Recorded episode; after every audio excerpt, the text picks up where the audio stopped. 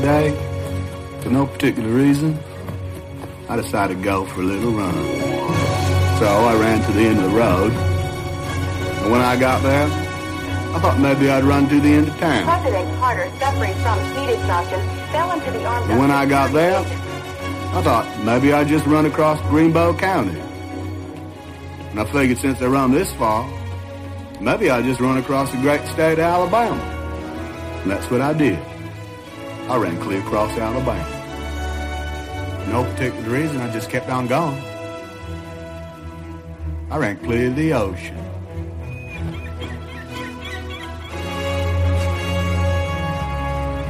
And when I got there, I figured since I'd gone this far, might as well turn around, just keep on going. When I got to another ocean, I figured since I'd gone this far, I might as well just turn back, keep right on going. When I got tired, I slept. When I got hungry, I ate. When I had to go, you know, I went. And so you just ran. Yeah. All right, today I want you to think about Forrest Gump with me. He just kept running and running and running. Earlier in the movie, remember the kid said, Run, Forrest, run. Remember that? In 1 Corinthians chapter 6 today, we're going to see that Paul tells us to keep on running. And I just want you to keep that picture of Forrest Gump in your mind. But I'm getting a little bit ahead of myself. We'll get there in just a little bit. Paul is telling us in these chapters to run from sexual immorality. Keep on running from sexual immorality. And you know, when it comes to our sexuality, all of us are given many, many opportunities all the time in which we can either give in to temptation or we can keep on running. Let me give you some examples. Say you're in a wedding party and you're invited to a bachelor party, and all the guys have decided to drive out to Three Forks and go to the strip club out there, and they're all doing it, and you're invited. What are you going to do? Run. Good idea. Or maybe the girls at your office are forming a book club and they're inviting you to join them. And the book they've chosen to read is Fifty Shades of Grey. And some of the girls in the group are actually Christians and they've told you, hey, it's harmless, it's just a guilty pleasure. What are you going to do? Or maybe there's that porn website and it's just right here, and the temptation to indulge one more time is just right here. What are you going to do? Or you're on a business trip and you think nobody's going to know about a harmless hookup, right? What are you going to do? Will you indulge that temptation or will you do the Forrest Gump run?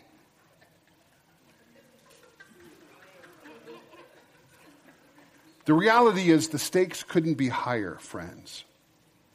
Because Paul gives us a stern warning in 1 Corinthians chapter 6. And I want you to see this. It's up on the screen this morning. Paul says this Do you not know that wrongdoers will not inherit the kingdom of God? In other words, you're in big, big trouble if you're doing wrong. He says, Neither the sexually immoral or idolaters, nor adulterers, nor men who have sex with men, nor thieves, nor the greedy, nor drunkards, nor slanderers, nor swindlers will inherit the kingdom of God. And in chapter 5 and, and part of chapter 6, Paul is addressing sexual immorality very clearly, and he throws in a bunch of other things into these two verses. But today we're going to focus on those three things that Paul talks about. Because Paul was writing this letter to a group of Christians in the city of Corinth who had become convinced that being free in Christ meant that there were no boundaries. And maybe you've heard that in this day. There's no boundaries because you have freedom in Christ. And so the people in Corinth were just happily engaging in all kinds of sex. And to be honest with you, some of it was a little weird. It just was.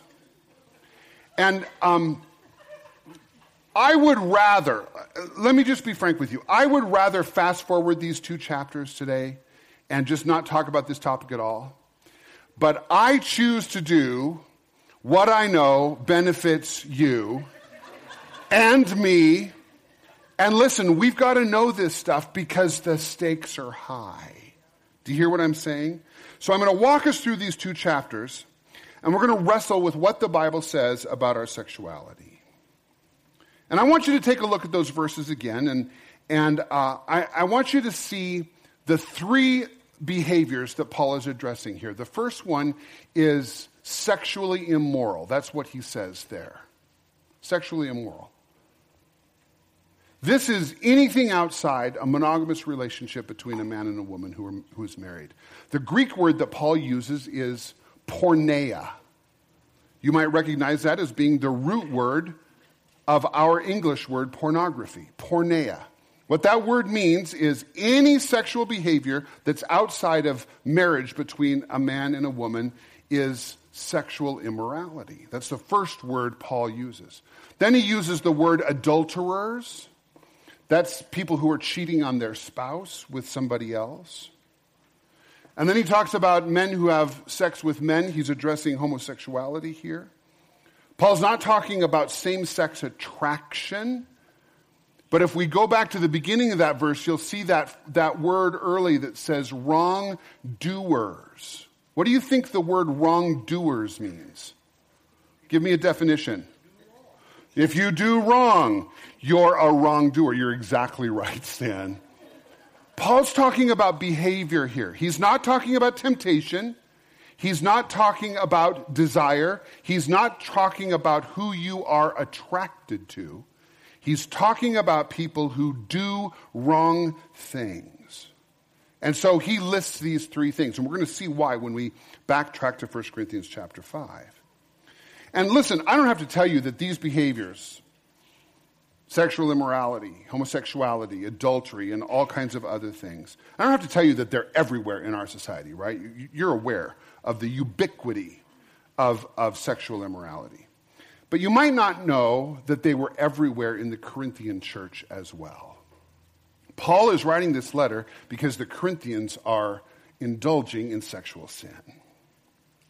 If you've got your Bibles, you can turn to chapter 5 of 1 Corinthians. And um, I'm just going to give you an overview of what he describes. He's addressing some specific uh, behaviors, some specific people in the church at Corinth who were doing things that, that Paul thought were wrong, that Paul knew were wrong. The first one, in verse 1, Paul just launches in in this chapter, and he talks about a man in the church who was sleeping with his father's wife. Now, theologians believe that that was probably his stepmother. It might have been his mother, but that's really gross. Um, but it, it, it doesn't really matter. Either way it goes, Paul is saying this is a really serious sin. This is wrong. And then he also talks about what was happening there in Corinth. Uh, Corinth was a, was a large city, and there was a big temple to the goddess Aphrodite. And you might remember from high school or, or college classes, Aphrodite was the goddess of love and beauty and pleasure and procreation. And so at this temple, worshipers would go and they would worship by having sex with prostitutes right there in the temple. Nobody thought this was wrong, it was just part of the Corinthian culture.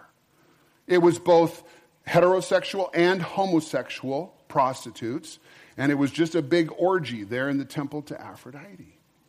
And some of the Christians, because they were free in Christ, they said, Hey, I'm a Corinthian. I'm going to go to the temple of Aphrodite and I'm going to have a good time with a temple prostitute. And Paul is calling them out and saying, This is wrong. And you're not going to inherit the kingdom of God if this is your behavior. In verses 2 and verse 6, we read that these people were really proud of their behavior, oddly enough.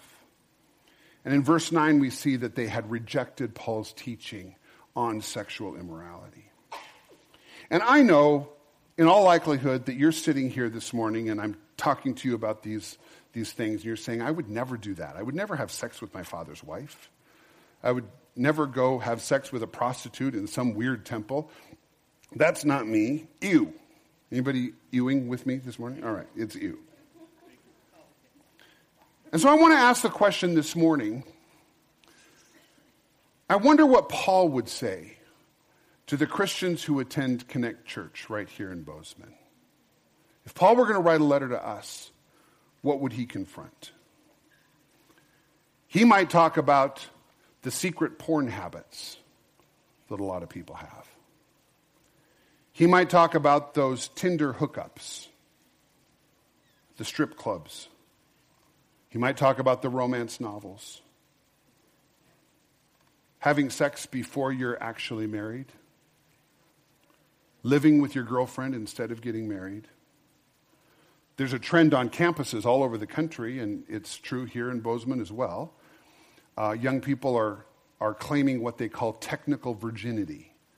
And what, what they mean by that is they feel free to indulge in all kinds of sexual activity, but they don't cross the line. You know what the line is, right? They don't cross the line, and they call themselves technical virgins. I think Paul would call us out for that. Because Jesus set a standard for our sexuality. And it's this. I want you to see this. Here's the Jesus standard one man, one woman, married for life, with no lust. That's a really high bar. Am I wrong? When you add in with no lust, that's a high bar. And Paul isn't pulling the bar down by any means. He's reminding us all that the bar is still right here for our sexuality. And so, listen, I want to be very clear. If you're a Christian and you have asked for forgiveness and you are you're following Christ with your whole heart and, and all of this stuff that I'm talking about today, if this is all in your past, then today is not a day for you to dredge up all kinds of guilt and shame. That's, that's not what I'm trying to do for you, okay? But if this talk today is making you feel guilt or shame, or if you feel a little bit embarrassed, then I have really good news for you. Because today is going to be the first day of a whole new identity in Jesus for you. At the end of this message, we're going to pray. And if you will reach out to Jesus, you're going to be washed clean. There's going to be a miraculous transformation of your life. And what the Bible says is you can actually be born again. You can be as clean, as pure as a brand new baby. Where'd the baby go? Oh, there's the baby. We have a brand new baby with us today in the front row. And that baby can be a picture of your identity in Christ today. So I want to fill you with hope right now. This is your day if you're struggling with any of these things. So what Paul is talking about in these two, in these two chapters, and particularly in chapter 6, is what I want you to remember more than anything. If you're taking notes, write this down. It's my body is sacred. This body that I am living in is a sacred thing. I want to go back to those verses that I started with this morning, verses 9 through 11. It says, Don't you know that wrongdoers will not inherit the kingdom of God? And then he lists all of those things, all of those wrong behaviors. And the next verse is awesome. Here's where I want us to, to camp out. Verse 11. Go ahead, Mary, if you will. Paul says, And that is what some of you were. Will you just read that sentence with me? And that is what some of you were. If you take notes or if you mark in your Bible, I would circle the word were with great big red circles. Because with that simple sentence, Paul tells us that we have a new identity. Your old identity might have been sexually immoral. It might have been any of those things that Paul talked about. It might have just been wrongdoer. But instead, today, your identity can be my body is sacred. And I just want to tell you what we're going to be talking about. I want to give you a preview of why Paul says this. How can, how can Paul say that my body is sacred? He gives us seven things. They're bullet points in your, in your notes, and I'm going to give you all seven of them right now. And if, if you can't write fast enough, don't worry because we'll come back to each one. But Paul says, first of all, I am cleansed. He says, I am sanctified. I'm justified. This one's so powerful. He says, My body actually is not made for sexual immorality. He says, My body will rise from the dead. He says, My body is joined to Jesus. And he says, My body is the temple of the Holy Spirit. My body is sacred. And for all of these reasons, friends, you can, you can look at yourself in the mirror and say, That is a sacred person I'm looking at. My body is sacred. And I know that lots of us carry identities that a lot of times are related to what we perceive to be failures, especially when it comes to sex. It's easy for us to just overload ourselves with guilt. I'm a sex addict some people might say. Or I'm a cheater. Or I'm gay. Or I'm promiscuous. I mean, fill in the blank for yourself. And those labels are really, really powerful because of this fact, and this is in your notes.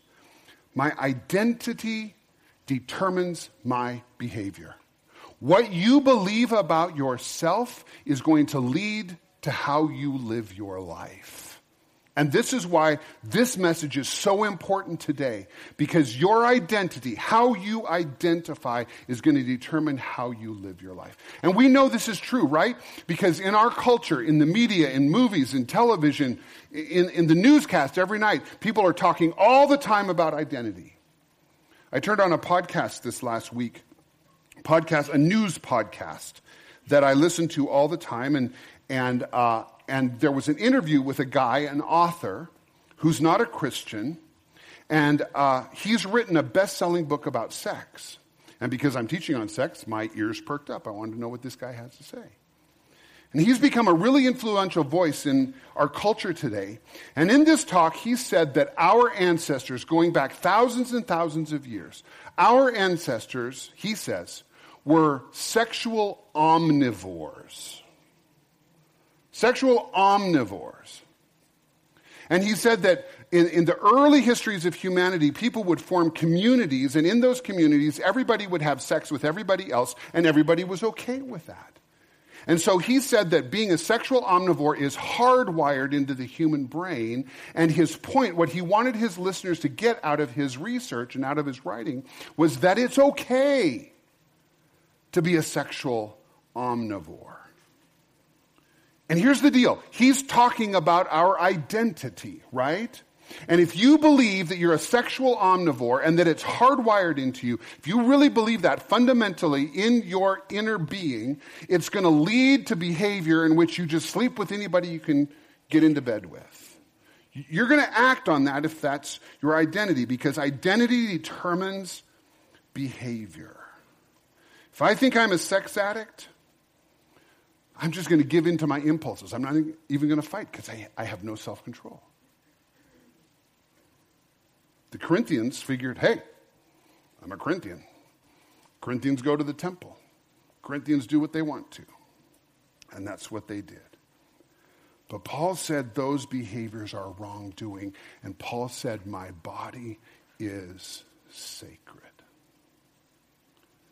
So let's unpack those seven things and talk about what Paul wants us to get. The first thing he said in verse 11, actually, we didn't even read it. Let's go back and read verse 11.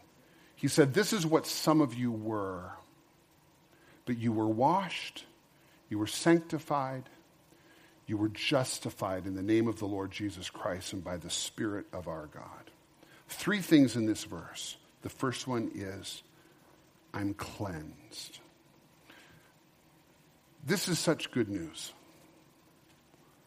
Because when we sin, don't we feel dirty? Would you agree with me? There's just something that comes that makes me feel dirty.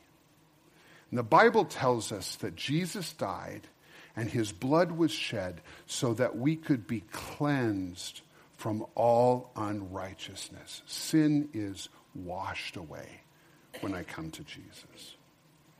Then the second thing that Paul says is that I'm sanctified. Sanctified. Sanctified is kind of a big theological term, but it just means holy. I am holy. It has the same root as the word sacred, sanctified. And then he says, Not only am I cleansed, not only am I sanctified, but I'm justified. And the easy way to remember what that word means is it means just as if I'd never sinned. Maybe you've heard that before. Just as if I'd never sinned. And what's beautiful about these three things is they're kind of progressive. Because he starts with, I'm cleansed. And, and think about it. If, if you're out working in the yard and, and you've got mud and dirt all over your hands, you go in and you wash your hands, right? And, and you get all clean. But if you look at your fingernails, you you've probably still got dirt under your nails. But your hands are relatively clean. But Paul says that's not enough. In addition to being cleansed, when you come to Jesus, you're sanctified, which is like when you take the brush and you get all the dirt out of the fingernails. and you're completely holy. Sanctified means I, am not just cleansed, but now I'm holy. And justified means I don't even remember getting my hands dirty.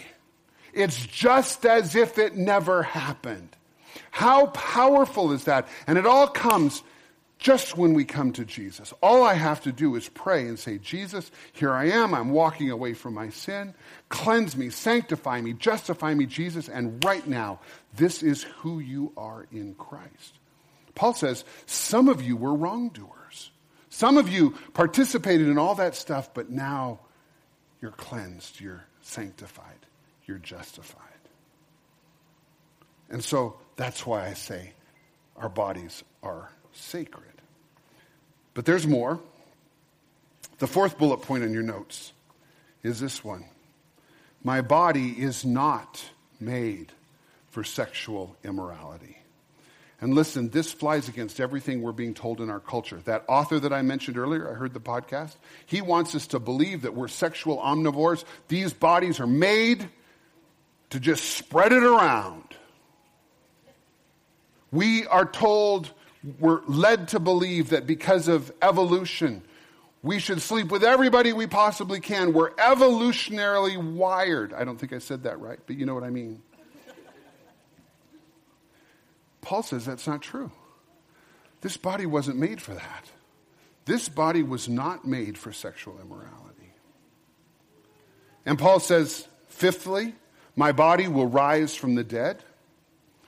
A lot of people think that this body is just a one use vehicle, that I need to run hard and drive it until it falls into the ground of its own accord. I'm just going to use it up. I'm going to get as much experience and pleasure out of this body as possible. And when I'm dead, that's the end. Paul says, no. You might think that when you die, your spirit goes floating off into space somewhere and you're going to spend the rest of eternity as an angel. Do you know the Bible says your body is going to rise from the dead? And for some of you, you're going, I don't want this body in the future.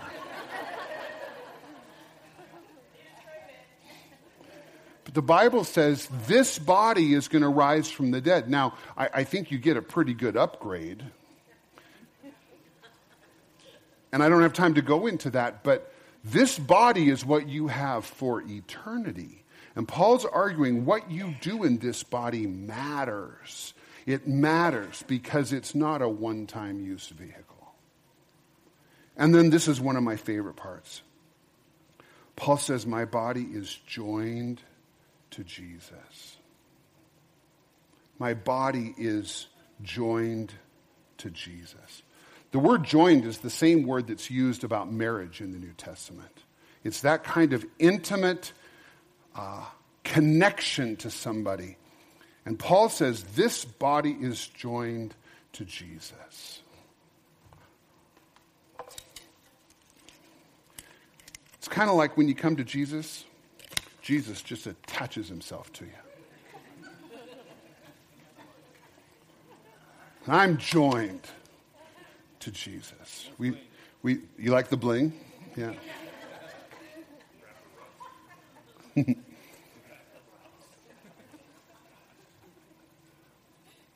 But sometimes I think we, we get a wrong idea of what, what it means to be a Christian. Because sometimes we, we come to church on Sunday mornings and we, we do our thing and we, we sing and we worship and we listen to the sermon, and then when we go home, we leave Jesus at Connect Church. I'm just going to leave him there. I'm going to go to work, go do my thing throughout the week, and next Sunday I'll come and I'll, I'll connect to Jesus again next week. Or maybe that's not you. Maybe Maybe you're real connected to Jesus. And on Monday morning, you sit down and you have your morning devotions, you read your Bible, you pray. But then you leave Jesus there on the prayer chair. You go to work, you do your thing, go out for a beer with the guys afterwards. You just kind of leave Jesus there at the prayer chair. But Tuesday morning, you're back, you're back connected to Jesus. Paul says that's not how it works. Paul says, My body is joined to Jesus. The Bible says elsewhere, I will never leave you or forsake you. So, what I do with my body has Jesus along with me for whatever it is I'm doing. I was talking with some people this week about, about being joined to Jesus, and, and, and I asked a question what happens when we sin? And, and the response that I got was, well, then we're, we're disconnected from God. Well, that's not what the Bible says. Paul says that if I join myself to a prostitute, I've joined Jesus to a prostitute. If I indulge in a sexual relationship out of marriage, I've taken Jesus into that skanky hotel room along with me because I'm joined to Jesus. And the Bible puts it a little more elegantly than I just did. But read it for yourself. That's what Paul says. And it's not that sin separates me from Jesus, it's more like I just kind of ignore him and just try to. I, I just don't want to see him, so I'm just going to put him back there. But the reality is, everything I do in this body includes Jesus because he doesn't go anywhere. I'm joined to Jesus. And this body is sacred which is why Paul is saying when we sin with our bodies, it's doing all kinds of harm to Jesus himself. Do you know what I mean? Now I've really messed up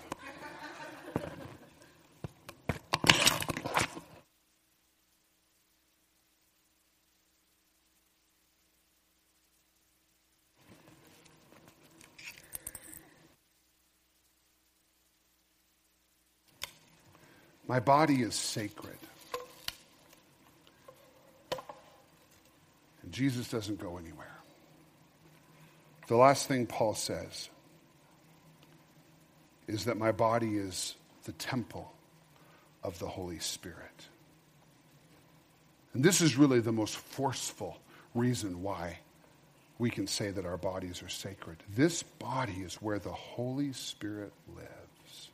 Last week we talked about Jesus' church being a temple of the Holy Spirit. Now in this chapter, he makes it real personal and he says, Your body, singular, your body is a temple. This body is sacred. So Paul gives us two next steps, and with this I'm going to close and, and then we're going to pray. And in 1 Corinthians 6:18, here's a next step. What do you do with this? It says this, flee from sexual immorality. Flee from sexual immorality. And if you look that up in a Bible dictionary, what you're going to see is that the word flee, the best translation is keep on running. That's why I want you to think about Forrest Gump. Paul says, because your body is sacred, because you're the temple of the Holy Spirit, because you're joined to Jesus, because you've been cleansed and sanctified and justified, run away. Anytime you have an opportunity to indulge in sexual immorality, run away and keep on running. And don't stop running after a day or two and you get a little tired. You keep running till you get to the ocean and if there's still temptation, then you turn around and you run to the other ocean. You just keep on running. You can't give in to this. keep on running from temptation. And then the second next step is to honor God with your body. Honor God with your body. That's in verse 20. And this is where I just want to take us back to this definition of love that says, I choose to do what I know benefits you. And really, what we could do is just tweak this a little bit and say, with my body, I'm going to choose to do what I know honors God. Or you could tweak it even further and say, I'm going to choose to do what I know honors my spouse or honors my future spouse. When you start looking at your sexuality through that lens, everything changes. Everything changes. Because your body is sacred. Would you put your things aside? And we're going to pray. Actually, why, why don't we stand together? Can we do that?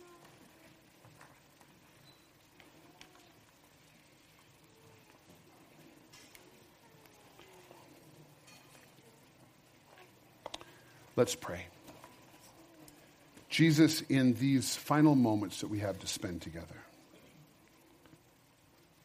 I want to ask you to come and speak to us. And, and although um, these chapters from 1 Corinthians have been tough to hear, they're also full of all kinds of grace. And so, Jesus, we ask you to come and meet us right here in this room. And where we need a, a heart of repentance, Lord, we invite you to give us that repentance. Where we need cleansing and sanctifying and justifying, Jesus, come and do that. And change us today from the inside out, I pray. We'll pray again in just a second, but I want us to sing this great song together, and, and then we'll, we'll pray.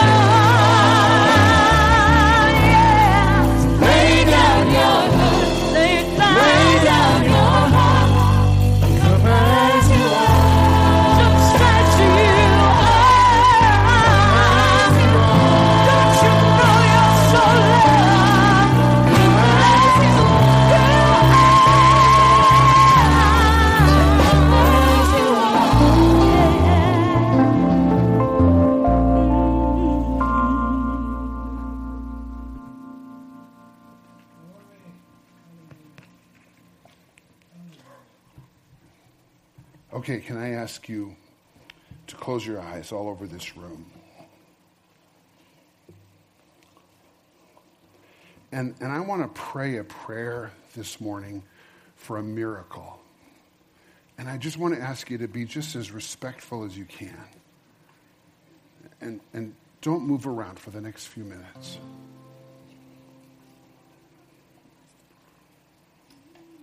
And, and if you'd give everyone in this room just a moment of, of privacy, because I don't want to embarrass anybody at all. Not at all. But today, if you need to be washed clean of sexual sin, or really any sin whatsoever, Jesus offers you. He offers you a new start, a brand new start. You can be born again like this little baby. That's for you today. And it doesn't matter if you've been a Christian for a, a dozen years or if you've never walked with Jesus at all. Today is your day for a fresh start. And I'm, I'm not going to call you out, I'm not going to embarrass you in any way. But I know that sometimes we have to do something in the physical to see a change in the spiritual. So if you're asking for a fresh start and cleansing and forgiveness from Jesus this morning, I'm, I'm going to ask you to raise your hand, and nobody's looking around. Absolutely nobody's looking around. Raise your hand real high. I'm going to pray for you, okay?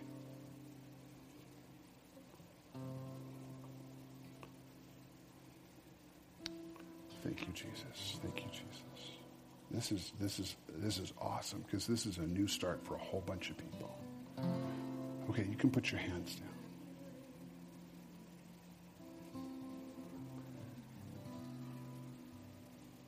And now I'm going to ask for our prayer team. Would you go ahead and open your eyes, prayer team? And, and maybe you'll even want to just come to the front so you can see. And I'm going to leave those of you that, that raised your hands, I'm going to leave this choice right up to you. I'm going to pray for us all, and I'm going to pray that Jesus does a miracle in the heavenly realms. And if you want to just pray with me, that's just fine. But if you would like somebody to come and pray with you and lay hands on you, this gives you another added layer of spiritual power to break the chains that have kept you in bondage. And if you would like somebody to come and pray with you, would you slip up your hand right where you are? And, and no obligation, it's just an invitation for anybody that would like somebody to pray. Okay? If nobody sees you, just wave a little bit. Okay. Okay, now let's pray. Thank you, Jesus. Thank you, Jesus, for your promise of forgiveness. Thank you, Jesus, for your generosity of giving your life so that we don't have to pay the consequences of our sin, the penalty of our sin eternally. You're, you're reconnecting us to God in this moment. Thank you, Jesus. Thank you, Jesus. And Lord, I want to pray for every single person that raised their hand. I want to pray, Lord, that in this moment, Lord, you will wash them clean. And I pray, Lord, that right now as we pray, that it'll be a miraculous washing. That it won't, it won't just be a, a little hand rinsing, it's going to be a dump of, of your forgiveness and a dump of your grace into their lives, Jesus. I pray that every little corner of sin will be washed away. And the guilt that comes with sin, Lord, will be washed away. I pray, Lord, that no longer will we be living in shame, but Lord, this moment will be that moment where we know that we have walked away from sexual sin. We've walked away and we're walking into the light of your love and your grace, and, and we're going to have a new identity because no longer are we viewing ourselves through that lens of, of sin and, and, and what the world has told us, but we're seeing Jesus that, that we are sacred. And Lord, as we pray together, I want to I want to ask you, God, will you fill us with your spirit in a powerful way so that your spirit will come and make us holy It's the Holy Spirit living in us. And I want to pray that, Lord, that you will fill us with your holy, Holy Spirit. And Lord, I, I, want to ask you, God, to start changing us from the inside out because it's not about trying harder. It's about you changing us because your presence is in us. Thank you, Jesus. Thank you, Jesus.